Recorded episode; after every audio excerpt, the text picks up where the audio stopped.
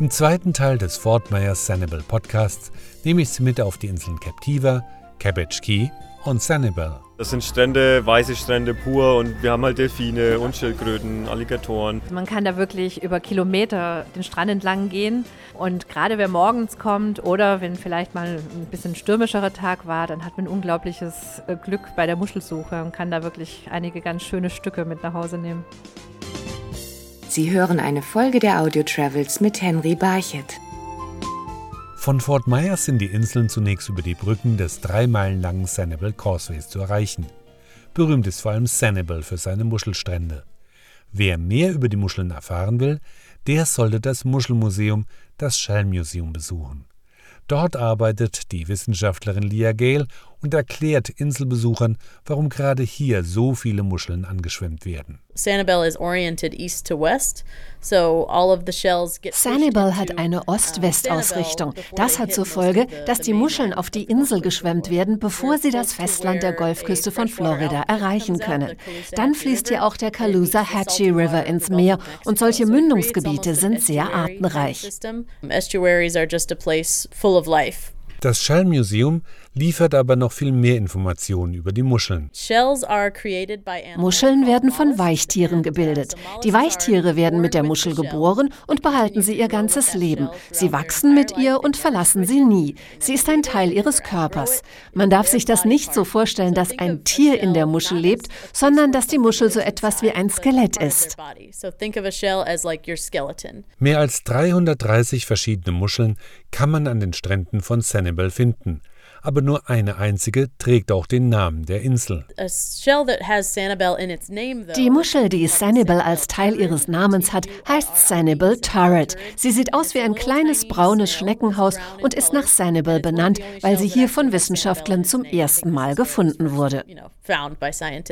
Muschelsammeln ist eine der Hauptbeschäftigungen an den vielen naturbelassenen Stränden der Insel. Egal, ob man zum Beispiel am Lighthouse Beach, dem Gulfside State Park oder dem Bowmans Beach unterwegs ist, überall sieht man Strandspaziergänger, die nach schönen Muscheln Ausschau halten. Für alle, die das vorhaben, hat Familienbloggerin Antje Gerstenegger einen Tipp. Man schmunzelt ja immer so ein bisschen, dass die Leute alle Sonnenbrand im Nacken haben, weil man natürlich immer auf den Boden guckt, um zu gucken, ob irgendwelche schönen Muscheln angeschwemmt worden sind.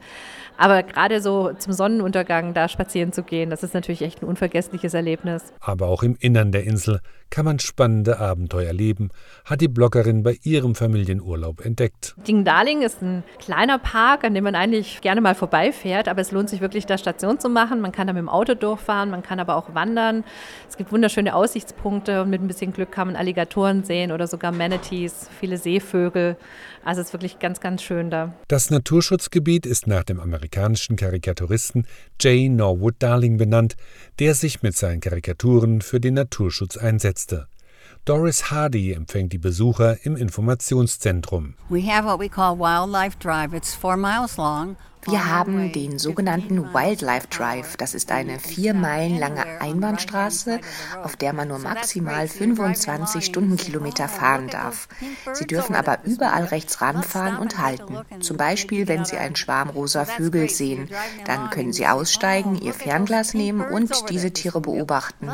Wir ermuntern die Besucher, das auch zu tun.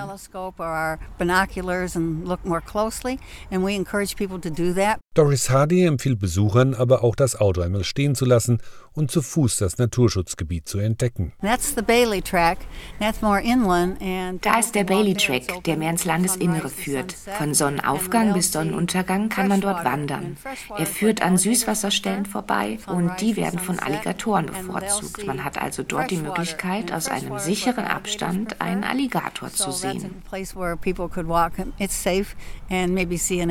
Einen anderen Aspekt des Insellebens kann man sonntags rund um das Rathaus der Insel kennenlernen. Dort bauen mehr als 50 Markthändler ihre Stände auf. Am Eingang des Marktes begrüßen zwei braungebrannte Frauen mit großen Sonnenbrillen die Besucher. Hi, we're at the Sanibel Island Farmers Market. My name is Betsy Ventura. And my name is Jean Bear. Wir sind die Marktmanagerinnen des Sanibel Farmers Market. Vor 13 Jahren hatten wir die Idee, einen Bauernmarkt auf Sanibel zu veranstalten. Inzwischen managen wir zehn Märkte, aber der auf Sanibel war der erste. Hier kann man Florida riechen und schmecken. Uh, Die meisten Händler kamen aus Lee County, also aus einem Umkreis von maximal 100 Kilometern. Wir haben Bauern hier, die sich auf den Anbau von Gemüse und Tomaten spezialisiert haben. Wir haben viele Maisprodukte und natürlich Zitrusfrüchte, also alles Mögliche. Und zwischen den verschiedenen Ständen fällt einer besonders auf.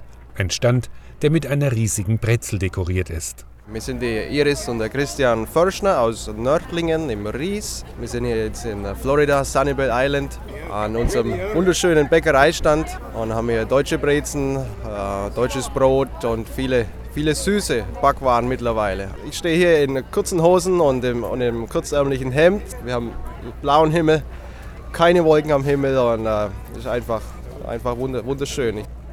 So wie mit dem deutschen Bäcker kommt man auf dem Farmersmarkt auch mit den anderen Markthändlern schnell ins Gespräch und lernt viel über den Florida Lifestyle. Für alle, die den Markt besuchen wollen, haben die Marktmanagerinnen Betsy und Jean wichtige Tipps. Kommen Sie möglichst früh und bringen Sie eine Tasche mit. Wir haben hier ein Nachhaltigkeitskonzept und haben Strohhalme und Plastiktüten verbannt. Außerdem sollten Sie Bargeld in kleinen Scheinen mitbringen, damit Sie bei den vielen Händlern bezahlen können. Von Sanibel aus führt eine schmale Brücke auf die Nachbarinsel Captiva. Auch hier gibt es lange weiße Sandstrände, hinter tropischer Vegetation stehen luxuriöse Ferienhäuser. Von Captiva aus kann man zu Tageskreuzfahrten starten, die zu weiteren kleinen Inseln vor der Golfküste von Fort Myers führen. Welcome aboard the Lady Chadwick. You're traveling in what is known as Pine Island Sound. Willkommen an Bord der Lady Chadwick. Wir fahren auf dem Pine Island Sound. Die Bucht hier hat eine durchschnittliche Wassertiefe von eineinhalb Meter.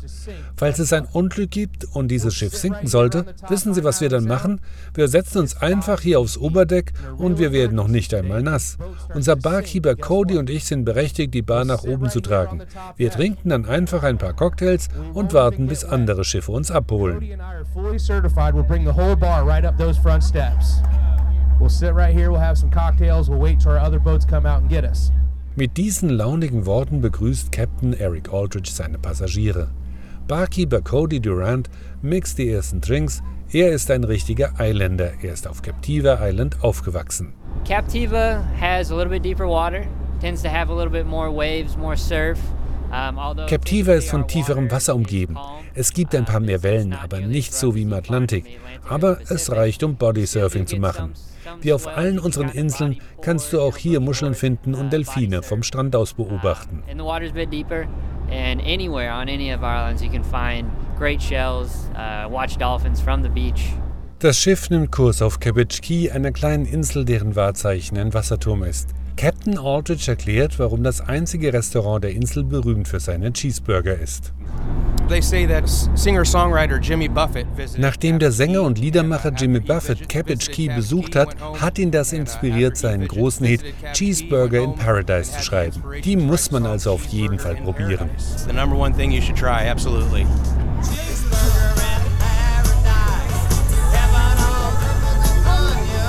Das Restaurant war früher das Wohnhaus der Schriftstellerin Mary Roberts Reinhardt, erzählt der heutige Besitzer der Insel Robert A. Wells. Sie war eine berühmte Autorin zu ihrer Zeit. Damals, Mitte der 30er Jahre, entstanden die meisten Gebäude auf der Insel. Viele existieren noch und wir nutzen sie als Übernachtungsunterkünfte und natürlich das Hauptgebäude als Restaurant. Das Ungewöhnlichste an dem Restaurant ist, dass an den Wänden und an der Decke unzählige Dollarnoten hängen. Alle sind mit Namen versehen. Es ist eine alte Inseltradition, erklärt Restaurantmanagerin Angela Dolby. Back in the day, the fishermen would come in after having a good catch to have a beer or so. Früher kamen die Fischer nach einem guten Fang und haben hier ein Bier getrunken. Sie haben dann ihren Namen auf eine Dollarnote geschrieben und sie an die Wand gehängt, damit sie sich auch nach einem schlechten Tag einen Drink leisten konnten. Diese Tradition hat sich fortgesetzt. Heute kommen die Gäste und hängen auch eine Dollarnote mit ihrem Namen an die Wand. Deshalb sind die Wände voller Dollarscheine. Wenn ein Schein runterfällt, dann spenden wir ihn für einen wohltätigen Zweck.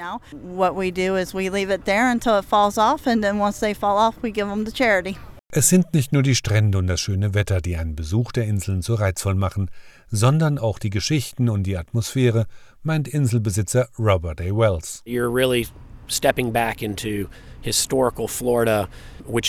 man macht hier eine kleine Zeitreise in das historische Florida der 40er und 50er Jahre. Natürlich mit den Annehmlichkeiten von heute, wie zum Beispiel Klimaanlagen.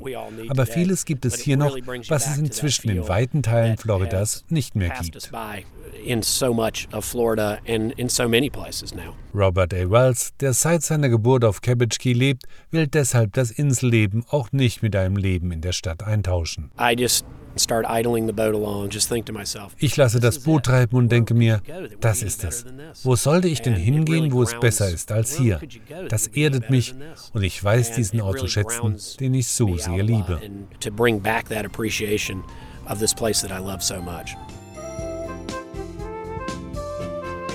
Audio Travels Reiseinformationen. Die Inseln Sanibel und Captiva sind über den Sanibel Causeway zu erreichen. Die Straße, die über drei künstlich angelegte Inseln führt, ist mautpflichtig. Die Überfahrt kostet 6 Dollar. Bei der Fahrt zurück aus Festland wird keine Maut erhoben. Die vielen Strände auf Sanibel sind frei zugänglich. Man muss lediglich für das Parken zahlen. Auf Captiva Island gibt es ein berühmtes Restaurant, das Familienbloggerin Antje Gerstenegger besucht hat. Wenn man gerne essen gehen möchte, ein bisschen schrill essen gehen möchte, der Bubble Room, das fanden jetzt die Kinder besonders cool, weil da ist das ganze Jahr Weihnachten und das ist ganz schrill dekoriert und ja, es ist einfach ein witziges Ambiente. Also das Essen wird da schon fast zur Nebensache, wenn man immer gucken muss und da lohnt sich dann auch noch mal vom Tisch ein bisschen wegzugehen und sich das Restaurant anzuschauen. Von Captiva Island aus starten mehrere Ausflugsschiffe zu Tageskreuzfahrten auf dem Pine Island Sound mit Stopps auf verschiedenen Inseln, wie zum Beispiel Cabbage Key oder Giuseppe Island. Im Anschluss daran kann man hier den Tag am Strand mit einem Sonnenuntergang am Golf von Mexiko beenden.